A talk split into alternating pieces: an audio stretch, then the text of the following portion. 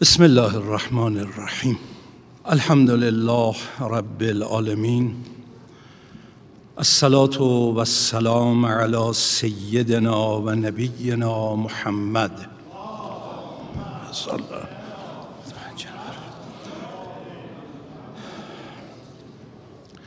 و على آله الطیبین الطاهرین المعصومین لا سیما بقیت الله فی الارضین.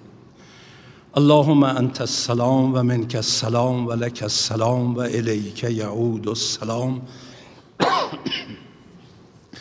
سبحان ربك رب العزة عما يصفون و سلام علی المرسلین والحمد لله رب العالمین السلام عليك أيها النبي ورحمة الله وبركاته السلام على الأئمة الهادين المهديين السلام على جميع انبیاء الله و رسله و ملائکته اجمعین. السلام علينا و علی عباد الله الصالحین. السلام على علي امیر المؤمنین. السلام على الصدیقة الشهیده.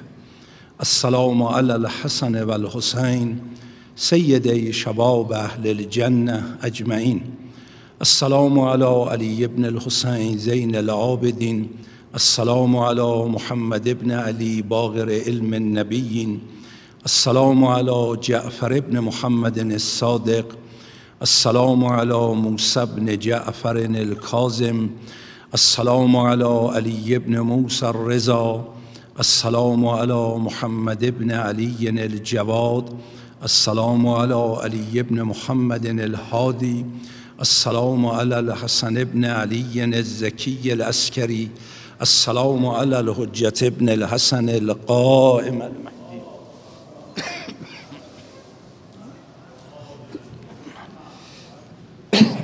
در آستانه میلاد پربرکت وجود مقدس حضرت ختمی مرتبت و همچنین فرزند برومندش رئیس مذهبمون وجود مقدس امام صادق.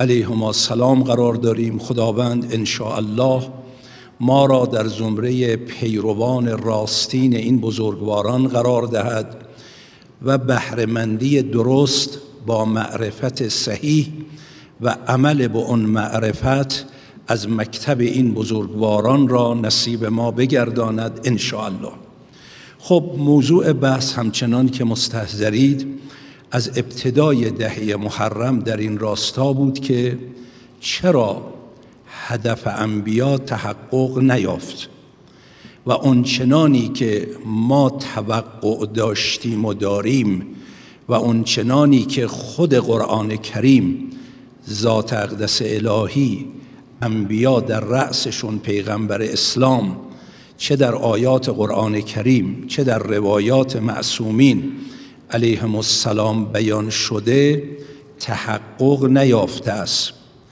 دیدیم که یکی از عمده ترین عوامل یکی نمیگم تنها یکی از عمده ترین عواملی که مانع تحقق هدف انبیا شده معرفت ما پیروان مکتب وحی نسبت به وحی است. چون وقتی ما شناختی نسبت به یک حقیقت پیدا می کنیم توقع ما بر اساس اون شناخت است و عمل ما به اقتضای اون شناخت و اون توقع. اگر الان لیوان آبی که روی میزه است شناخت من این باشه که این سمه. توقعی که ما از یک ظرف سم داریم آثار مسمومیت و اون آزاری که سم در بدن ایجاد می کند پس به طبع عمل من در رابطه با این شی به اقتضای اون شناخت و اون توقع احتیاط و اجتناب خواهد بود. حالا اگر به عکس شناخت و معرفت من نسبت به این شی این بود که یک نوشداروست و می تواند شفا دهنده دردها باشد. پس توقع من شفا جستن دردها از این شیعه طبیعتا در عمل کرده من و نحوه برخورد عملی من با این شی تأثیر خواهد گذاشت. حالا معرفت پیروان مکتب وحی نسبت به وحی اگر این باشد که در طول این جلسات داریم با هم پی می‌گیریم و این شونزدهمین جلسه است که یک نکته دیگری شو امشب انشالله با هم پی خواهیم گرفت اگر این باشد که وحی توان رفع همه نیازمندی های شما پیروان مکتب وحی را ندارد. یعنی توانمندی وحی کارایی وحی حد است نه اکثری. خب اگر شناخت این بود پس توقعی که ما از مکتب وحی نبوت انبیا رسالت کتب آسمانی داریم توقع ایجاد همه اون ارزش هایی که بشر علل قاعده امید دارد و می‌خواهد توقع بیجایی است پس اول باید ما این معرفت و شناختمون رو اصلاح کنیم. معرفت و شناخت صحیحی باشه. از جمله دلائل یا عواملی که پیروان حد اقلی مکتب وحی مطرح کردن رابطه اخلاق و وحی است. این هم یک موضوعی است که گرچه امروزه خیلی دامن زده می شود و در رشته های فلسفه دین به اون خیلی می پردازن. قلم فرسایی های عجیبی چه در داخل ایران چه در کشورهای اسلامی مختلف در دور ما در کره زمین چه در مغرب زمین. نوشته می شود بحث می شود. جان کلام چیست؟ اول جان این کلام را عرض کنم. ارتباطش با این که این امر باعث شده بگن دین اقلیست چیه؟ ریشه تاریخیش رو عرض کنم که یه تفکر جدیدی نیست خیلی سابقه داره. ولی شکل جدیدش رو امروزه دامن می‌زنن. بعد ببینیم بر مبنای عقل و بر مبنای شرع از درون دین از بیرون دین این نوع تفکر می‌تواند صحیح باشد یا نه و اگر تفکر صحیحی مطرحه کدامه و چرا؟ جان مطلب چیست؟ میگن ببینید وحی وقتی از طرف خداوند برای هدایت ما انسانها می آید یه دستورالعملهای وحیانی دارد. به تعبیری ما میگیم امر خدا نهی خدا. به تعبیر دیگر میگیم حلال حرام. حالا مستحب و مکروه و مباه در جای خودش بمونه. فعلا این دو طرف رو کار داریم. این کار رو باید بکنید واجب است. این کار رو نباید بکنید حرام است. یه دستورالعملی داره وحی. میگن این دستورالعملهای وحیانی رو نگه دارید اینجا. ما یه مباحثی در رابطه با انسان داریم به نام اخلاق. برای بشر اخلاق هم مطرحه. اخلاق چیه؟ از خلق. خلق معناش چیست؟ هیئت راسخه در نفس که مصدر افعال انسانی می شود. تعبیر درسته. علمای اسلام هم قبول دارند عالمان اخلاق غیر اسلامی هم این مطلب رو پذیرفتن. اصل حرف درسته. خلق است خلق نیست. خلق مربوط به آفرینش و جنبه های وجودی ماست که در اختیار من و شما نبوده. خالق اراده کرده خلق من و شما انسان باشد. خالق اراده کرده خلق اون شی درخت باشه. خلق اون شی مثلا فرض کنید سنگ و چوب باشه. این اراده پروردگاره که خالقه. اما خلق مربوط به من و شماست. اراده و اختیار داریم خلقمون رو نیکو بکنیم یا خلقمون رو آلوده و بد بکنیم. لذا به یه انسان می‌تونیم بگیم بد اخلاق یا خوش اخلاق. در روایاتی که از معصومین علیهم السلام به ما رسیده از امیر المؤمنین است که فرمودن حسن الخلقه للبدن و حسن و حسن لنفس زیبایی خلقت مربوط به بدن شماست.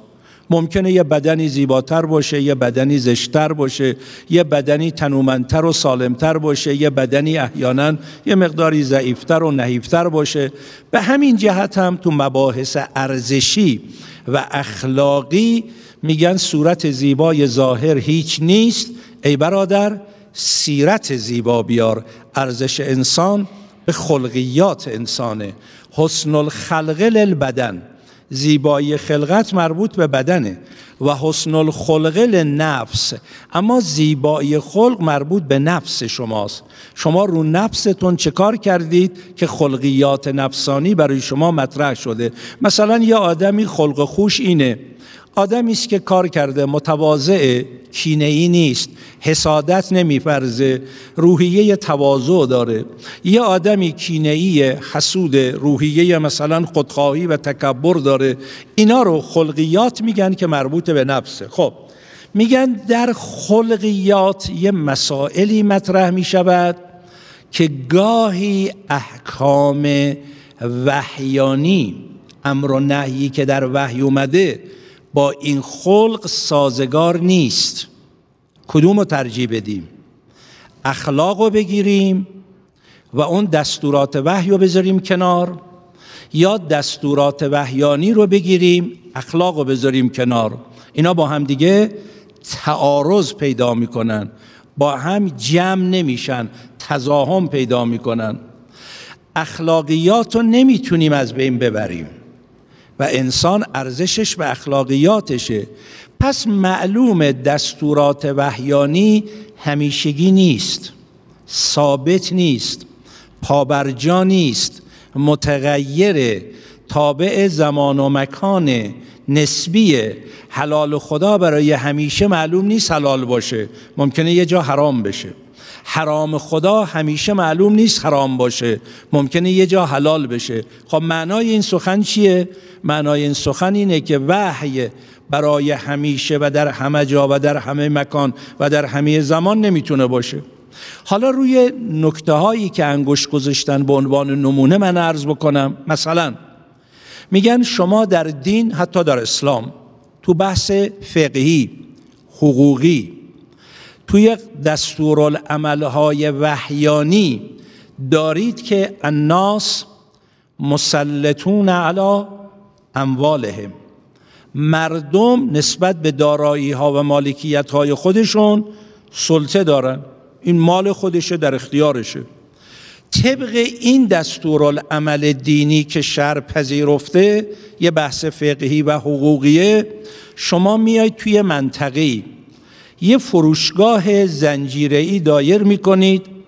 همه مایحتاج خریداران رو توی این فروشگاه در یک جا فراهم کردید. ده تا 20 تا کارمندم توی این فروشگاه می‌گذارید که مشغول خرید و فروش بشن. خلاف شر نمی کنید گران فروشی نمی کنید قش در معاملم نمی کنید. تمام ضوابط حرام و حلالی را که شر دستور داده رعایت می کنید. اما ممکن این خلاف اخلاق باشه. چطور؟ 20 تا کاسب اون اطراف مغازه داشتن. با این فروشگاهی که شما اینجا الان راه انداختید اون 20 تا فروشنده کارشون به مشکل برخورد.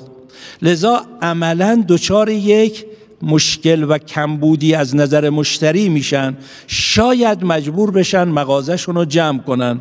شما از نظر معیار فقهی شرعی خلاف شرع عمل نکردید.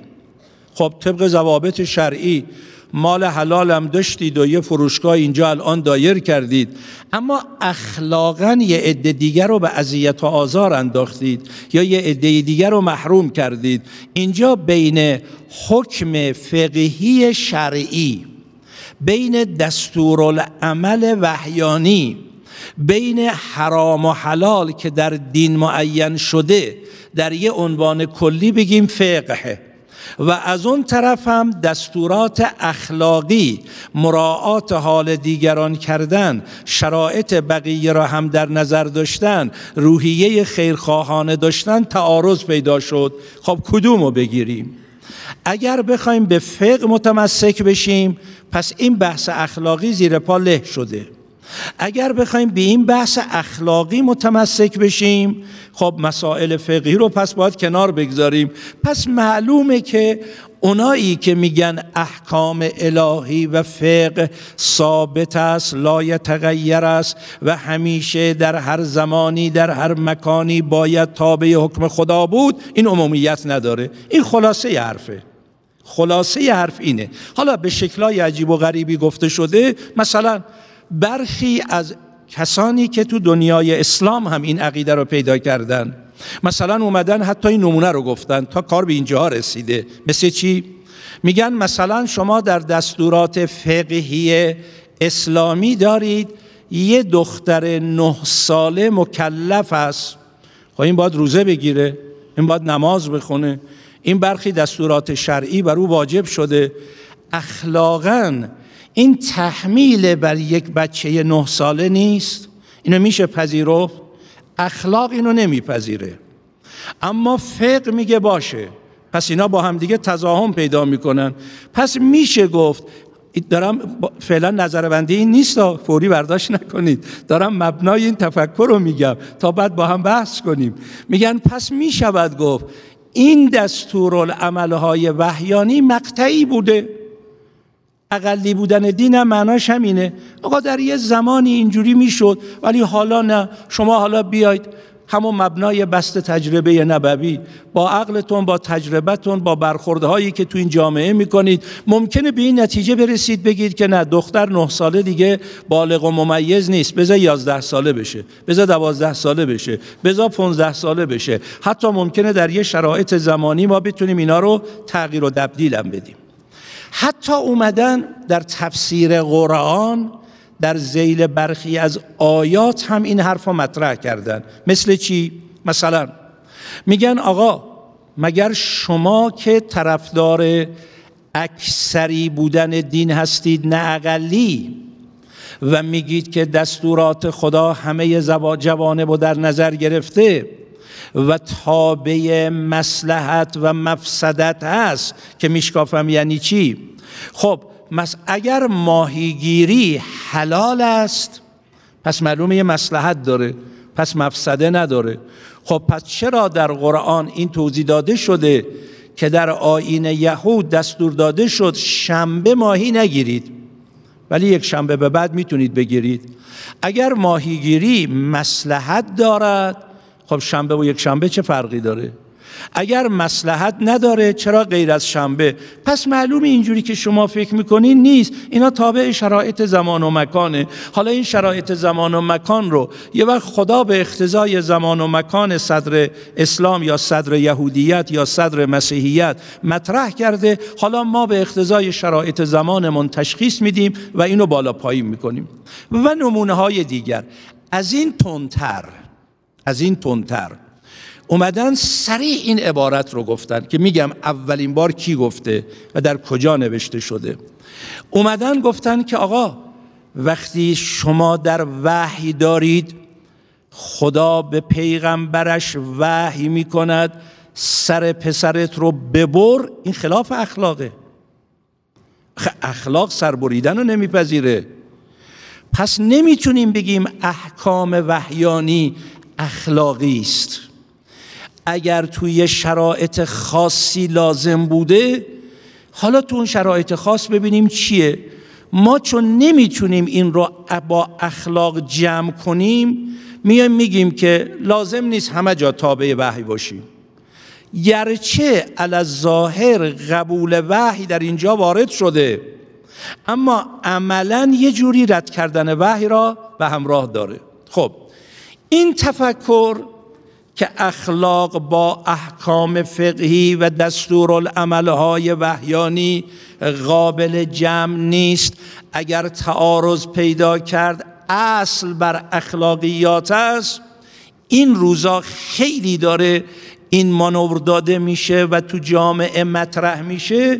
برخی جوانای عزیز ما تصور می‌کنن یه تفکر جدید برخی متفکرین عصر ماست و احیانا فقط در بین مسلمین بوده و برخی از اندیشمندان مسلمان یک کشف جدیدی کردن. نه عزیز من این از زمان سقرات بوده. الان براتون می‌خونم. افلاتون آثارش دوره کامل آثار افلاتون ترجمه محمد حسن لطفی جلد یک صفحه 250 میگه که سقرات که استاد من بود سقرات استاد افلاتونه یه مشکلی رو مطرح کرده که قرنها به عنوان یک معما در اندیشه بشر باقی موند.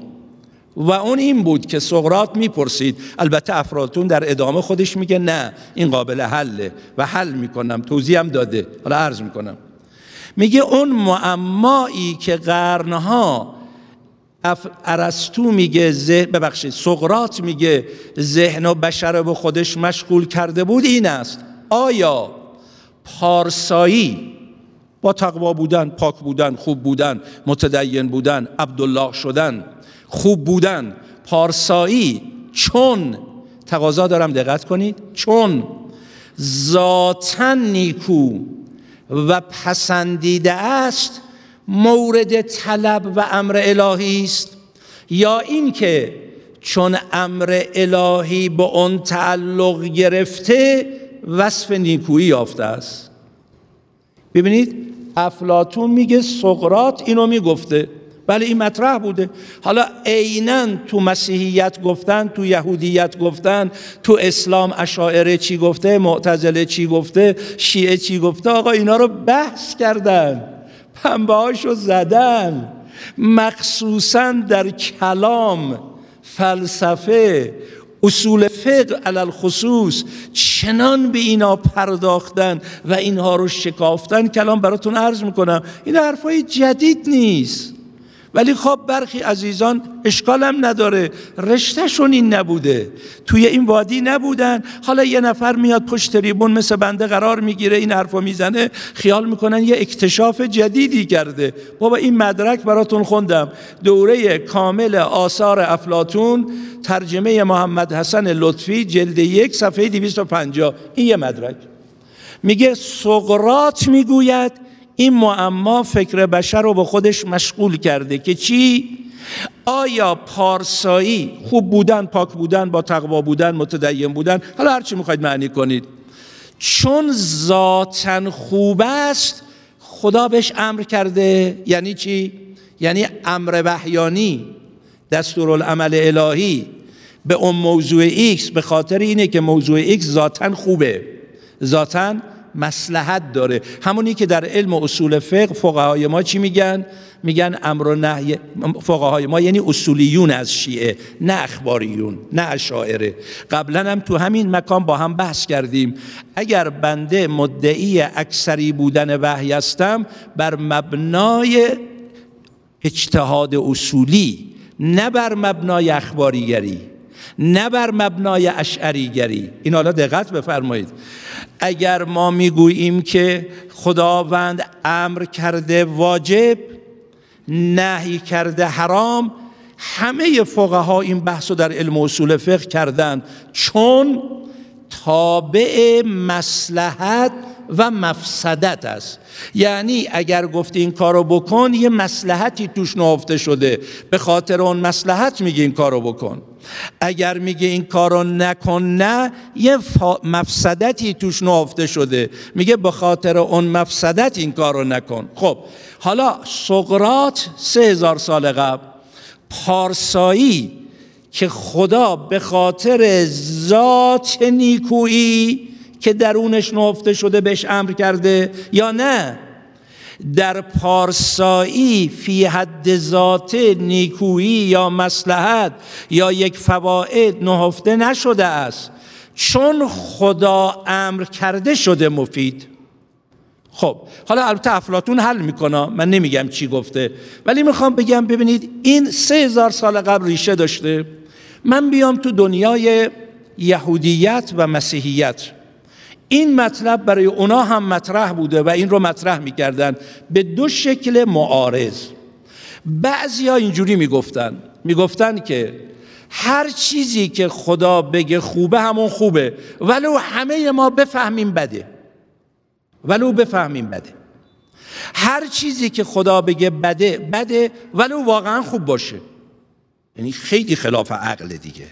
حالا ببینیم مثلا مکتب اهل البیت رو قبول داره؟ ائمه ما اینو پذیرفتن و مبنایی که ما در دنیای اسلام میگیم به چه صورت؟ حالا دقت بفرمایید. بعضی ها اینجوری تصور کردن تو دنیای یهودم بودن تو دنیای مسیحیت هم بودن تو دنیای فلسفه یونان هم باز از این نمونه ها داشتیم الانم تو دنیای اسلام هم داریم. میگم کیا؟ یه دو مدن اینجوری گفتن. چی گفتن؟ گفتن هر چرا خدا بگوید باید خوب است ولو واقعا بدم باشه پی حد ذات بد باشه.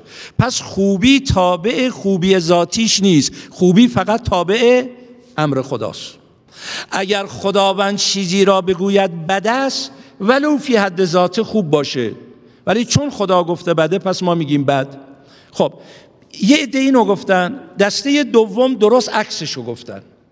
گفتن اونی که خدا میگه خوبه چیزی است که ذاتا خوبه. اونی که خدا میگه بده بر مبنای چیزی است که ذاتا بده.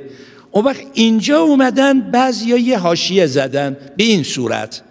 اشتباه اینه که این حاشیه که اینجا می‌زنن به برخی ضوابط عقلی رعایت نکردن. حاشیه چیه؟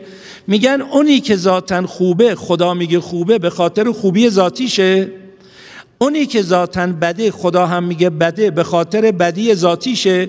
حالا ممکنه شما در وحی یه چیزی رو پیدا کنید که خدا میگه خوبه ولی بدی ذاتیش برای شما معلوم بشه. پس اینجا وحی رو بذارید کنار. چون بدی ذاتیش برای شما معلوم شده. آیا این می‌تونه باشه یا نمی‌تونه باشه؟ جای بحث بعد اینجاست. حالا نمونه هایی که این دو تفکر رو با همدیگه مطرح کردن.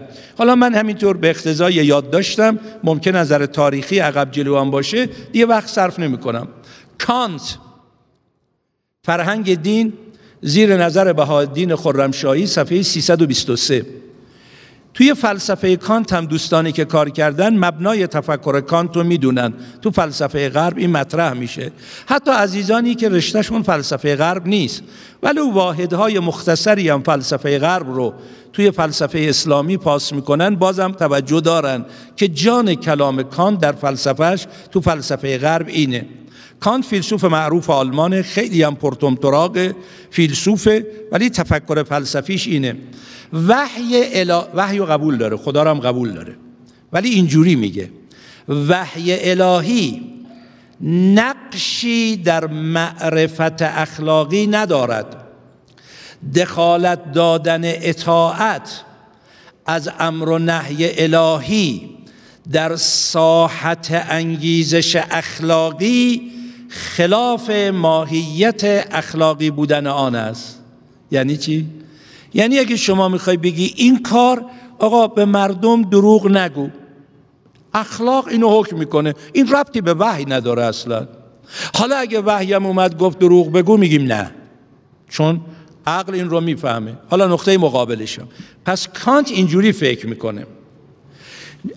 در بین اندیشمندان مسیحی در دنیای مغرب زمین روبرت آدامز از قول ویلیام اکام که یه فیلسوف مسیحی معروفیه میگه اگر خداوند به سرقت و دروغ و اموری از این قبیل امر می‌کرد آنها چه نیکو و دوست داشتنی می‌شدن دروغ.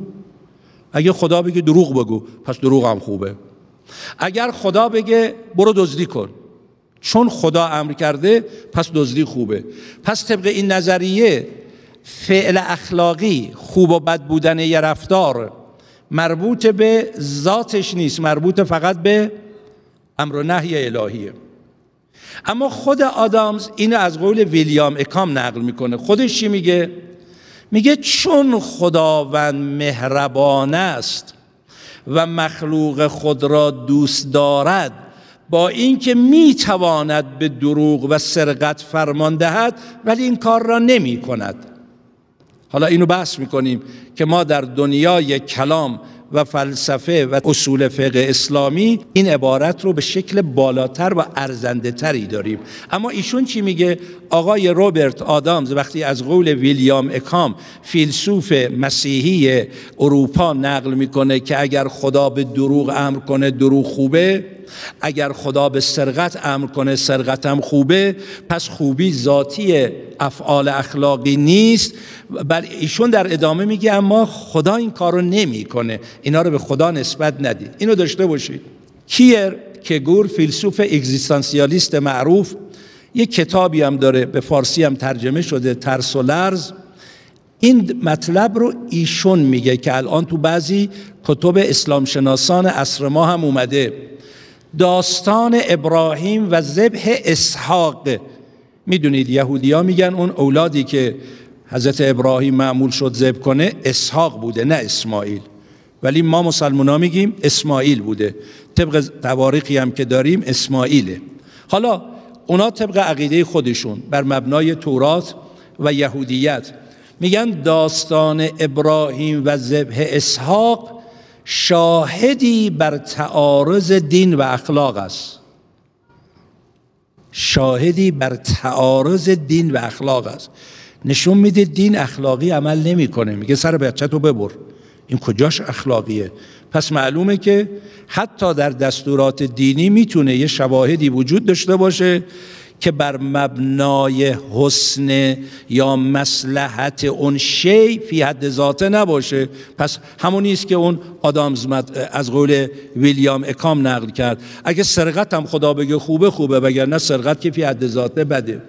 خب ما این تفکر رو که در مسیحیت داریم در یهودیت داریم دو شکلش رو. در دنیای فلسفه یونان باستان داریم که سقرات مطرح کرده افلاتون طرح می‌کنه. شبیه همین جوابی که آدامز میده افلاتون هم یه شکل دیگه مطرح کرده جواب میده. حالا من یه تاریخچه رو تو دنیای اسلام براتون بگم. ما سه دسته کلامی معروف در صدر اسلام در تاریخ اسلام داریم که تا امروزم به شکلی تداوم داره. دسته های کلامی نه فقهی. فقهی ما مثلا مالکی داریم هنفی داریم همبلی داریم شافعی داریم شیعه اصناعشری داریم. بعدم حالا فرض کنید زیدیه داریم اسماعیلیه داریم. اما وقتی ما میایم تو بحثای کلامی یعنی مسائلی که مربوط به اعتقاد و تفکرات و این بینش های ذهنی نسبت به مسائل دینیه ما سه نظریه معروف کلامی داریم. یکی پیروان ابوالحسن اشعری به عنوان اشاعره. یکی پیروان حسن بصری و واصل ابن عطا به عنوان معتزله. و پیروان مکتب اهل البیت به عنوان شیعه. اینجا من بحث شیعه رو می‌کنم منظورم شیعه اسنا اشریه است. وگرنه اسماعیلیه و زیدیه و کیسانیه و واقفیه و اینا خب بعضیاشون از بین رفتن بعضیاشون مثل اسماعیلیه هستن خیلی هم الان قدرت دارن تو دنیا. بعضی ها مثل زیدیه هستن اینا هم فعالیت های عجیبی می‌کنن. اخیرا بسیاری از زیدیه ها اسنا اشری شدن. علتی هم که زیدیه های یمن که خدا به حق امیر المؤمنین اونها رو از شر ظالمین زمان آل سعود و حامیانشون نجات ببخشه بسیاری از اینها زیدیه مونده بودن بی اطلاعیشون بود بیچارا. دسترسی به منابع نداشتن دسترسی به افراد نداشتن ولی یه مقدار ارتباطات زیاد شد رسانه ها تونست. یه مقدار وسیله های از قبیل اینترنت و غیره و اینها امکانات فراهم کرد. بسیاری از اینها شیعه اصناعشری شدن. یا مثل برخی از این علوی های سوریه. خب اینا تقریبا شبیه علی اللهی هایی که تو ایران بودن. یه همچه حالتی داشتن. ولی خیلی از اینها توی یه برهه بنده اطلاع دارم. یکی از علما رفته با اینها کار کرده حدود 45 سال قبل. سه میلیونشون اصنا شدن. ما نمی‌دونستیم مثلا بلد نبودیم. ولی به هر حال حالا من می‌خوام فرض تاریخچه اعتقادی عرض کنم. بنده کلام میگم شیعه منظورم اسنا من حالا کاری به زیدیه و کاری به اسماعیلی و اینا فعلا ندارم. خب سه نظریه معروف کلامی ما در تاریخ اسلام داریم. اشعری که پیروان ابوالحسن اشعری هستند معتزلی که پیروان حسن بصری و واصل ابن عطا هستند شیعه اصنا که پیروان مکتب اهل البیتن و علتی که به ما شیعیان اصنا اشری جعفری میگن نه اینکه علوی و رضوی و حسنی و حسینی نیستیم. زمان امام صادق علیه السلام زمانی بود که این بحثا به اوجش رسید. و امام صادق علیه السلام هم که بهش میگن شیخ الائمه بین امامان امامی است که از همه بیشتر تونست عمر کنه. علتش هم این بود که بن لباس و بنی امیه با هم درگیر بودن. فعلا یه برهی از زمان امام باقر امام صادق فرصتی بیشتر پیدا کردن بتونن مکتب اسلام رو بر مبنای تفکر مکتب اهل البیت برای ما بشکافن. و لذا ما رو جعفری میگن وگرنه دوازده امام کلهم برای ما نورون واحدن. حالا اشاعره چی میگن؟ جان کلام اشاعره همون حرفی است که آقای روبرت آدامز از قول ویلیام اکام میگه. چی میگه؟ میگن که ما حسن و قبح عقلی و ذاتی نداریم. حسن و قبح فقط شرعی است. حالا یه نمونه رو از کتاب مواقف قاضی ایجی صفحه 323 براتون می‌خونم. که معروف از عالمان مشهور این گروه. یه نمونه وگرنه نمونه ها بسیار نیازی هم نداره. من دارم فعلا تاریخچش رو میگم. اینا چی میگن؟ میگن حسن و قبه عقلی نداریم. عقل نمی‌تونه بگه چی خوبه حسن. چی بده؟ هیچ عقل نمی‌تونه بگه. آقا دروغ بده یا خوبه؟ نمی‌دونم. اگه خدا گفت دروغ خوبه خوبه. اگه خدا گفت دروغ بده بده. آقا راستی و صداقت خوبه؟ نمی‌دونم. اگر خدا گفت خوبه خوبه. اگر خدا گفت بده بده. ظاهرش هم عوام فریبه. آدمای آمی میگن چه متدینین جالبی هن. چقدر به خدا اعتقاد دارن. هر چی خدا بگه میگن چه. آقا این ریشه سیاسی داشته. یه نقشه انحرافی پشتش خوابیده بوده برای عوام فریبی. و اون چی حالا عرض می‌کنم؟ مثلا اومدن جان کلام رو در این بحث کشیدن به موضوع عدل. کلان عرض می‌کنم. شما می‌دونید که شیعه اشری وقتی بحث اصول عقاید و مطرح می‌کنه توحید عدل نبوت امامت معاد. خب توحید خداشناسیه. شما در خداشناسی دو تا بخش دارید. یه بخش اثبات وجود خدا. خب همون بحثایی است که با ادله عقلی و نقلی و شهودی و غیره و غیره ذکر می‌کنید. یه بحثی دارید اثبات صفات خدا. همونطوری که شما اگر گفتید خدا هست بنده بگم به چه دلیل؟ باید دلیل ارائه بدید. اگر بنده بپرسم شما میگید خدا یکیه به چه دلیل؟ این صفت خداست. خدا خالق رازق عادل به چه دلیل؟ این بحث میشه. خب اینا صفات خدا همه تو توحید میاد. چرا عدل؟ که یک صفت از صفات خداست. ولی جداگانه به عنوان یک اصل در اصول دین مطرح شده برای شیعه مگه شما وقتی میگید اصول دین توحید بعد میگید خالقیت، رازقیت، مالکیت، نمی‌دونم یک تایف این همه توی توحید اومده چرا عدل جداگانه ذکر می‌کنی؟ دلیلش همینه که الان می‌خوام عرض کنم چرا؟ از نظر یک اشعری که میگه حسن و قبح عقلی نداریم عقل هیچی نمی‌فهمه اگر خدا گفت خوبه میگیم خوبه اگر خدا گفت بده میگیم بده چی میگه؟ میگه آیا عنایت بکنید به سوال بنده از دیدی اشعری آیا خداوند قدرت دارد و می‌تواند یک پیغمبر معصوم یک انسان بیگناه را به جهنم ببرد و عذاب کند یا قدرت ندارد و نمی‌تواند؟ خب جواب اینه که قدرت دارد می‌تواند. پس خدا این توانو داره. سوال بعدی. خداوندی که قدرت و توان دارد یک پیغمبر معصوم بیگناه را به جهنم ببرد می‌برد یا نه؟ از نظر اشعری. میگه صاحب اختیار هر کاری. اگه برد میشه عدل. اگر نبردم میشه عدل. میگه عدل چیه؟ میگه هر کاری که خدا بکنه همون. اگه خدا یه پیغمبر معصوم بیگناه را به جهنم برد عدله. اگر پیغمبر یک ظالم فاسق فاجر بسیار گنهکار کره زمین را برد بهشت همین عدله. چرا؟ چون خوب و بد اون نیست که خدا انجام میده. خوب و بد حسن و یا قبه ذاتی که نداره. ببینید سر از کجا در میاره؟ بر همین مبنا غزالی در کتاب کیمیای سعادت که یک کتاب اخلاقی است در بخش آفات زبان چی میگه؟ میگه آفات زبان دروغ غیبت زخم زبان زدن به دیگران لعن فحش. بعد اینا رو میگه میاد مثلا لعنه بر یزید. میگه چه کار داری؟ یزید بد بوده یا خوب بوده؟ تو صبر کن تا قیامت. مگه امکان این نیست که خداوند حتی یه گناهکار رو به بهشت ببره؟ طبق این بینش. خب اگر فردای قیامت خدا یزید رو به بهشت برد به جهنم نبرد بگه عجب چه خوب شد تو دنیا منم انتقاد نکردم و منم لعن نکردم منم بدیشو نگفتم منم نهی از منکر نکردم. اما اگر خدا به جهنم برد خب اونجا بیکاری بشین لعنش کن. دیگه چرا تو دنیا باش در میفتی یعنی چی؟ یعنی امر معروف نه. یعنی نهی از منکر نه. یعنی تبری نه. یعنی در مقابل بدان ایستادن نه. خب این به نفع کیه؟ به نفع حکام ظالمه در کره زمین. لذا این تفکر یه تفکری است که پشتوانه باطل سیاسی داره برای آلوده کردن تفکرات. اون وقت امیرعلی شیر نوایی سنایی در انتقاد به غزالی شعر قشنگی گفتن داستان پسر هند مگر نشنیدی؟ پسر هند؟ معاویه.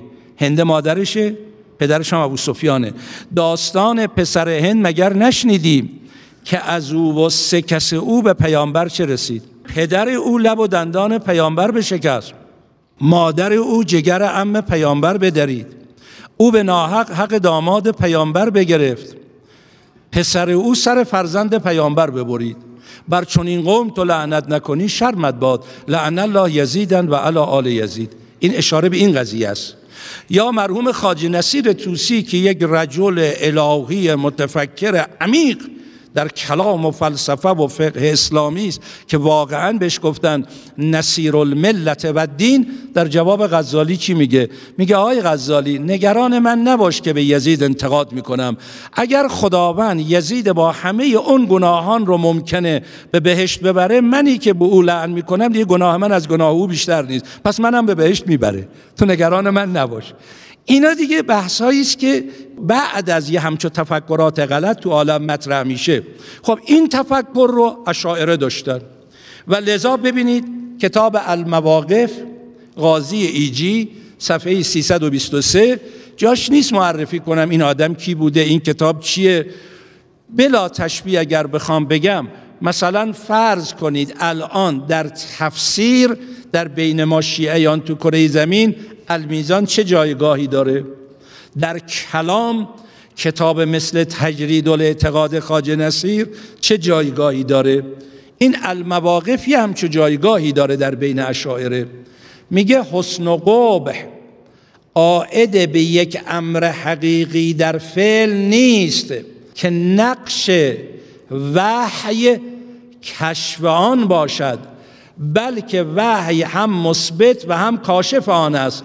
و اگر کار را برعکس می کرد هیچ اشکالی پیش نمی آمد یعنی چی؟ یعنی مثلا شما میگید الان طبق عقیده شیعه که حسن و قبه ذاتی داریم حسن و قبه عقلی داریم. و شر میاد تاییدش می‌کنه. منتها اون حاشیه‌ای که زدن مشکل درست کرده اونو عرض خواهم کرد. ولو امشب وقت نشه به جلسه بعد بیفته. ولی این پایه ها شده دقت بفرمایید. شما در فرهنگ شیعه به پیروی از مکتب اهل البیت علیهم السلام که میگن عدل جزء اصول دینه چی میگن؟ میگن عدل یه معنا داره. معنای عدل چیه؟ وضع شیفی مواضع هر چیزی سر جای خودش قرار بگیره.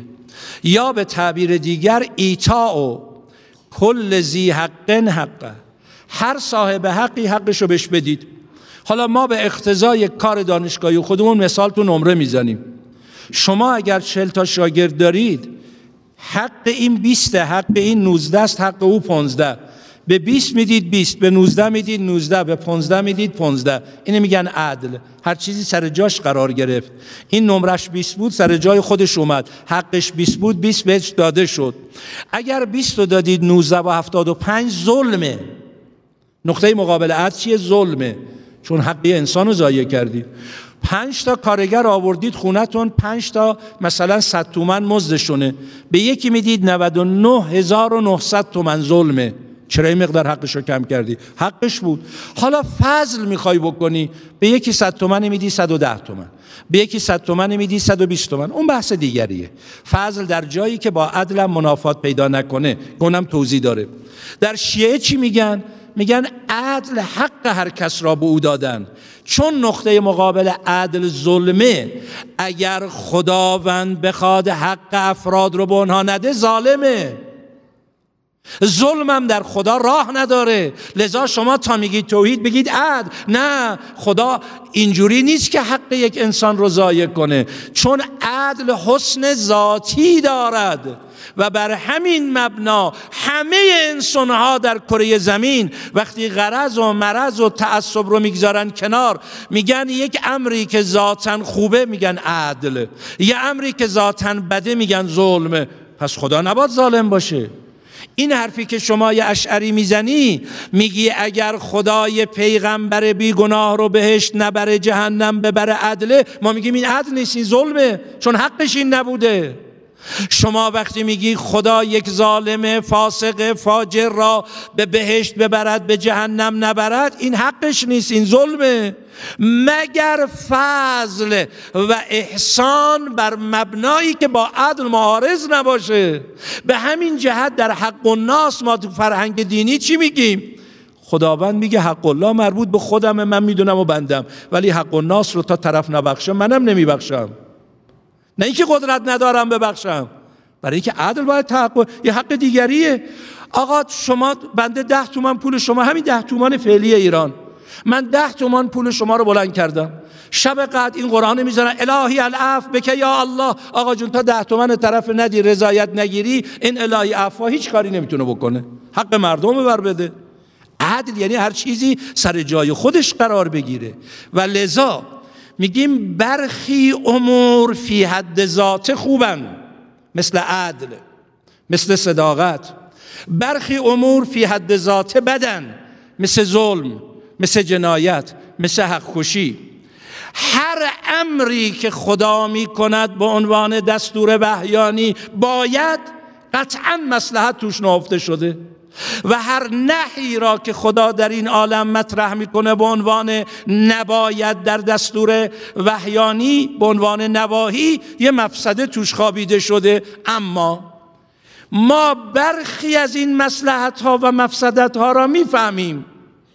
ولو وحی نگوید مثل حسن عدل که یه جلسه هم اینجا فکر کنم توضیح دادم. حالا که وحی گفته بهش میگیم امر و نهی ارشادی. یعنی عقلم می‌فهمه ولی وحی میاد ارشاد می‌کنه. فایدهش چیه؟ میگه آفرین که خوب فهمیدی. درسته برو جلو. معیوس نشو. خوب فهمیدی ادامه بده برو جلو. من وحیم تایید می‌کنم. اما آیا اینجا رو دقت کنید؟ آیا با همه ارزشی که عقل دارد با همه ارزشی که داره عقل همه مسلحت ها مفسدت ها را می‌تونه متوجه بشه. خیلی جاها ما تو برهی از زمان یه امر و مسلحت می‌دونستیم بعد از مدتی فهمیدیم اشتباه کردیم. حالا اگر یه اموری رو مثلا فرض کنید مثل همین امر آقا کارد بدید به دست یه نفر بگید سر بچه تو ببر این خلاف عقله. عزیزم نفهمیدی نه خیر. عقل نمیگه خلافه. عقل میگه خوب دقت کنید چی عرض می‌کنم. عقل میگه اگر کسی چاقو به دستش دادی می‌خواد بره الان شکم کسی رو بشکافه. این دو حالت داره. یک حالت این شکافنده حق شکافتن داره. مثل یه جراح. شما او رو قبول کردی. پزشک حاضق تشخیص دادی. مقدمات عقلانی دخالت کرده و عقل تشخیص داده او حق داره راجع به سلامتی جسم من حرف بزنه. حالا خودم رو به او سپردم. او هم میگه ببرید تو اتاق عمل چاقوی منم بدید می‌خوام برم تو اتاق. میگه عجب چاقو کشیه می‌خواد بره آدم بکشه. این خلاف اخلاقه. این عین اخلاقه. ولی منی که مسلحت را نمی‌تونم تشخیص بدم اینو با یه چاقو کشی معمولی یکی دیدم بر این مبنا این گونه فکر می‌کنم.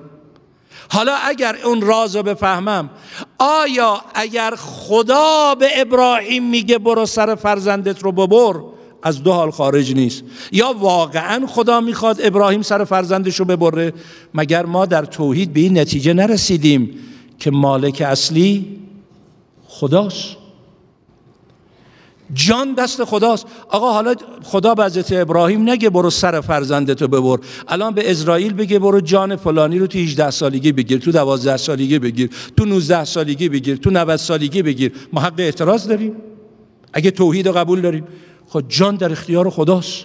خدا هم اراده کرده جان اینو تو این سن بگیره جان اونو تو اون سن بگیره. حالا یه وقت اراده می‌کنه اسرائیل اینجوری جان بگیره حالا اونم نیست یه چیز دیگره. ولی می‌خوام بگم حتی اگر این باشه من بعضی وقتا این اعلامی های مجلس ترحیم می‌بینم میخندم. میگن فوت نابهنگام. میگم هنگامشو کی قرار معین کنه؟ شما چه کاره اید که میگید نابهنگام یا هنگام؟ به قول حکما عظمت الامور ترن به یده همه چی در اختیار اوست. حالا اما مطلب دوم حالا اگر خداوند اصلا قصدش سربریدن نیست می‌خواد موحد بودن ابراهیم و فناع فلا بودن کسی را که به مقام خلیل الله رسیده به مردم نشون بده. یه ببینید حتی اگر خدا بخواد بهش بگه تو سر فرزندم ببر میگه باشو این داره مقام تسلیم در مقابل خدا را تسلیم عاقلانه اندیشمندانه رو میفهمونه. چرا این نکته رو نمی‌بینید که اوج اخلاقه؟ که اوج کمال یک انسان اینه که فناع فلا پیدا کنه و این فناع فلایی ابراهیم خلیل رو داره نشون میده. یا مثلا اون نکته ای که چون اشاره کردم شبه در ذهن نمونه. آقا دستورات دینی دختر نه ساله مکلف. آقا من دختر نه ساله دارم. اصلا روزه بگیره میمیره. پس این چه حکم خلاف اخلاقه جواب عزیز من که این حرف می‌زنی شما بقیه زوابطی هم که فقه در دستورات وحیانی گفته دیدید؟ دختر نه ساله هیچی پسر 25 ساله. اگر روزه براش مزر باشه فقه پیش بینی کرده یا نه؟ گفته چی؟ گفته روزه بر او حرامه من و شما در این سن اگر روزه برامون مزر بود توان نداشتیم. یکی از جاهایی که میگن روزه واجب نیست شیخ و شیخی که توان ندارن. شیخ و شیخی یعنی پیرمرد و پیرزنی که توان روزه گرفتن ندارن. این که قاعده کلی در فقهه. میگه بابا جون اگر شما الان به سنی رسیدید که علل قاعده در این سن امکان بلوغ هست ما الان مناطقی داریم در مثلا کره زمین که یه دختر نه ساله یه دختر ده ساله رشد لازم رو پیدا کرده و واقعا می‌تونه حتی ازدواج کنه. همین الان تو کره زمین داریم در تاریخ هم داشتیم. اما این دلیله که هر دختر نه ساله در هر جای کره زمین تو نه سالگی می‌تونه ازدواج کنه. اینه که نگفته. گفته حد اقل سن تکلیف برای دختر نه ساله. ولی حالا یه دختر نه ساله شما می‌بینی روزه نمی‌تونه بگیره. خب نگیره. مثل یه 25 ساله که نمی‌تونه روزه بگیره. حالا یا آروم آروم غذا می‌تونه بگیره یا حتی از باب این که مثلا این تو فقه پیش بی این خلاف اخلاقه. پس ضوابط حالا من یه نکته عرض بکنم. اونجایی که خلاف اخلاق دین چی گفته؟ این روایت معروف حتما شنیدید. هم تو روزه کافی هست جلد 5 صفحه 492 هم در وسائل شیعه مرحوم شیخ را عاملی نقل کرده داستان سمرت ابن جندب و اون درخت خرما و همسایه. سمرت ابن جندب در مدینه یکی از انصار خونه باقی را ازش خرید. گفت من این باغ به شما میفروشم در صورت که این یه دونه درخت خرما که مثلا وسط این باقی یه دونه مال خودم باشه.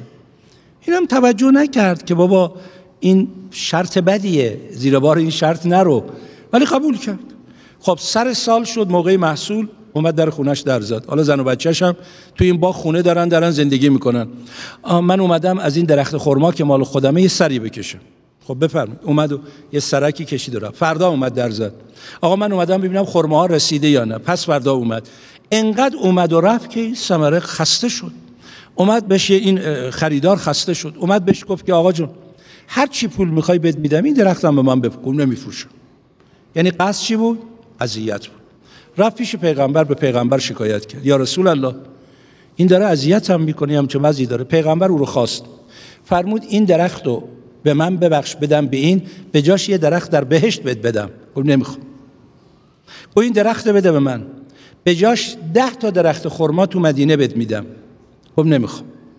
گفت این درخت رو قیمت بزن. هر قیمتی دلت می‌خواد من از تو می‌خرم. کی برادر مؤمن مسلمان از گفت نمی‌خوام. اینه که گفت پیغمبر چی فرمود؟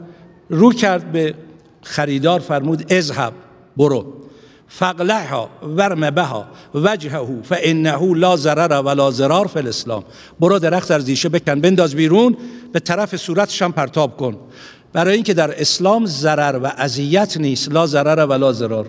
یعنی یه بابی داریم در فقه تحت عنوان تزاهم در کنار تلازم که انشالله جلسه بعد توضیح میدم یعنی. آیا فقه اینا رو پیش بینی نکرده در جای خودش؟ آیا میشه بنده یه تیکه رو ببینم تیکه دیگر رو نبینم بگم خلاف اخلاقه؟ یا دین جامعیت داره باید همه جاشو ببینم. بعد رو کرد به اون فروشنده ای که این اذیت رو می‌کرد. فرمود انک رجل مدار توی فرد ضرر رساننده ای ولا ضرار ولا ضرار علی مؤمن. کسی حق نداره نسبت به یک مؤمن ضرر و ضرار رو وارد بکنه. یه روایت دیگرم امشب حیفم میاد نخونم گرچه وقت زیغه. خیلی زیبا و قشنگ از آقامون امام رضا علیه السلام در کتاب فقه رضا جلد 37 صفحه 254 محمد ابن سنان یکی از شاگردان به درد بخور امام صادق و امام کاظم و امام رضا مرد بزرگیه محمد ابن سنان. در بین راویان شیعه خیلی اهمیت داره. نامه ای نوشته برای امام رضا علیه السلام. از جوابی که امام داده این بحثی که ما با هم کردیم تفکر مکتب اهل البیت و نسبت به این نشون میده. جانی کتابک. نامت به من رسید. تذکر ان بعض اهل القبله یزعمو در این نامه تو تذکر داده بودی که بعضی از پیروان قبله یعنی همین پیروان مکتب ما همینایی که اهل رو به قبله ایستادن و مسلمونن یزعم و گمان می‌کنن. ان الله تبارک و تعالی خداوند تبارک و تعالی لم یحل شیئا و لم یحرمه لعله اکثر لعلت اکثر من التعبد لعباده بذالک. خداوند چیزی رو حلال نکرده و حرام نکرده مگر فقط برای عبودیت؟ قد زل من قال ذالک زلالا بعیدا. کسی که اینجوری فکر می‌کنه زلالت بسیار بدی براش هست و خسرانا مبینا. این خسران آشکاری است لانه لو کان ذالک کان جائزا ان یستعبدهم به تعلیل ما حرم و تحریم ما احل حتی یستعبدهم به ترک الصلاة و سیام و اعمال البر کلها میگه اگر اینجوری که شما میگی پس اونی که خدا حلال کرده اگه حرام می‌کرد کسی بهش به عنوان حرام نگاه کنه عبده. و حال اینکه اینجوری نیست. مثل مثلا دروغ. اگر خدا گفته راست بگی بنده منی. حالا اگر خدا می‌گفت راست نگو دروغ بگو بنده منه امام رضا میگه این بندگی نیست. برای اینکه این فی حد ذاته بده. اگر اینجوری که شما فکر می‌کنید همه اعمال نیکو و خوب در این عالم به ترک سلات و سیام خدا امر می‌کرد نماز نخون روزم نگیر. شما هم نمی‌کردی عبد می‌شدی. نه. اگر خدا گفته نماز بخوان و وقت آیه قرآن شاهده جلسه بعد بحث می‌کنیم. به این دلیل مسلحتشه اگر گفته روزه بگیر به دلیل این مسلحتشه حالا بعضی امور مسلحت رو شما ممکنه متوجه نشید در اون رابطه بخواد برای شما توضیح بده. من این جلسه اجازه بدید زمان اجازه نمیده چون نمی‌خوام از وقتمون بگذره یه جنبندی مختصر می‌کنم بحث کاملا نیمه کارمون. ان الله هفته بعد این بحث رو تکمیل می‌کنیم. یکی از دلایلی که ادعی آمدن و گفتن دین اقلی است تعارض بین فقه و اخلاق.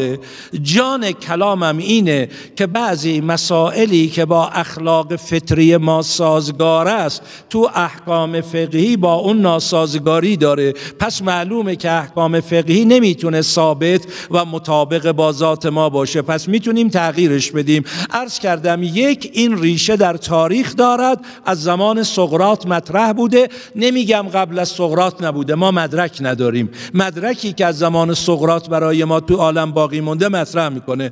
تو فلاسفه اروپا گفتن تو یهودیا گفتن تو مسیحیا گفتن تو مسلمونام گفتن. و جان مطلب در اسلام هم سه دسته شدن. دسته مثل اشاعره که گفتن حسن و قبح عقلی اصلا نداریم. اگه شر بگه خوبه میگیم خوبه اگه شر بگه بده میگیم بده. دسته ای اومدن گفتن حسن و قبح عقلی داریم اما عقل می‌تونه یه جاهای حسن و قبح عقلی رو بر حسن و قبح شرعی ترجیح بده که این تفکره. ما میگیم این غلطه. حسن و قبح عقلی داریم حسن و قبح شرعی هم داریم. تعامل حسن و قبح عقلی و شرعی برای فهم درست وحی رابطه عقل و وحی و استفاده عقل برای وحی و پیاده کردن وحی باید مطرح بشه که اینو ادامهش رو انشالله جلسه آینده با هم بحث می‌کنیم. یا رسول الله ایام ولادت شماست. یا امام صادق ایام ولادت شماست. به پیشگاه مقدس امام عصر تبریک و تهنیت عرض می کنم ولی باید با کمال تأسف بگم یا رسول الله امروز اگر به کره زمین نگاه کنیم ما مسلمون ها با دست خودمون کاری کردیم که شرم داریم میگیم یا رسول الله ما پیرو شماییم چه جنایاتی که به نام اسلام در کره زمین صورت نمی‌گیرد. چه آدم کشی هایی که در کره زمین به نام پیروان راستین پیغمبر به نام داعشی ها صورت نمیدن. چه قتل و غارت و بیعفتی ها و تعدی و تجاوزهایی که به نام اسلام صورت نمی‌گیره. ریشه همه اینها بدفهمی از دین است. بدفهمی از دین. و امروزه هم دشمنان ما فهمیدن از صد سال قبل نحوه تفکر باطل دینی رو تو جامعه رواج دادن. نتیجهش این شد. داعش یه دفعه سبز نشد. یه تفکر افراطی غلط زمینه رو فراهم کرد. از ابن تیمیه شروع شد. محمد ابن عبدالوهاب تو عربستان پیدا شد. آل سعود خائن رو که یهودی اصلا پشتوانشون قرار دادن. زمینه رو برای اینکه تو مسلمین اینجوری انحراف ایجاد کنن فراهم نمودن. ما از دشمن گله نمی کنیم. ولی از دوستان باید گله کرد. عزیزان باید فهم دینی رو بالا برد. باید شناخت و معرفت دینی رو قوی کرد. امروز روزی نیست.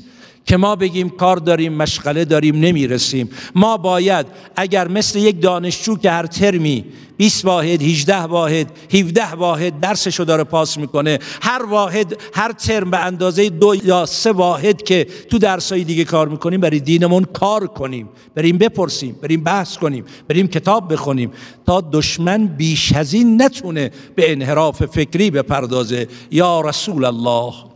یا حجت الله علی خلقه یا سیدنا و مولانا انا توجهنا و استشفعنا و توسلنا بك الله و قدمناك بین یدی حاجاتنا یا وجیحا عند الله اشفع لنا الله یا جعفر ابن محمد ایها الصادق یا ابن رسول الله یا حجت الله علی خلقه یا سیدنا و مولانا انا توجهنا واستشفعنا وتوسلنا بك إلى الله وقدمناك بين يدي حاجاتنا. يا وجيحا عند الله اشفع لنا عند الله.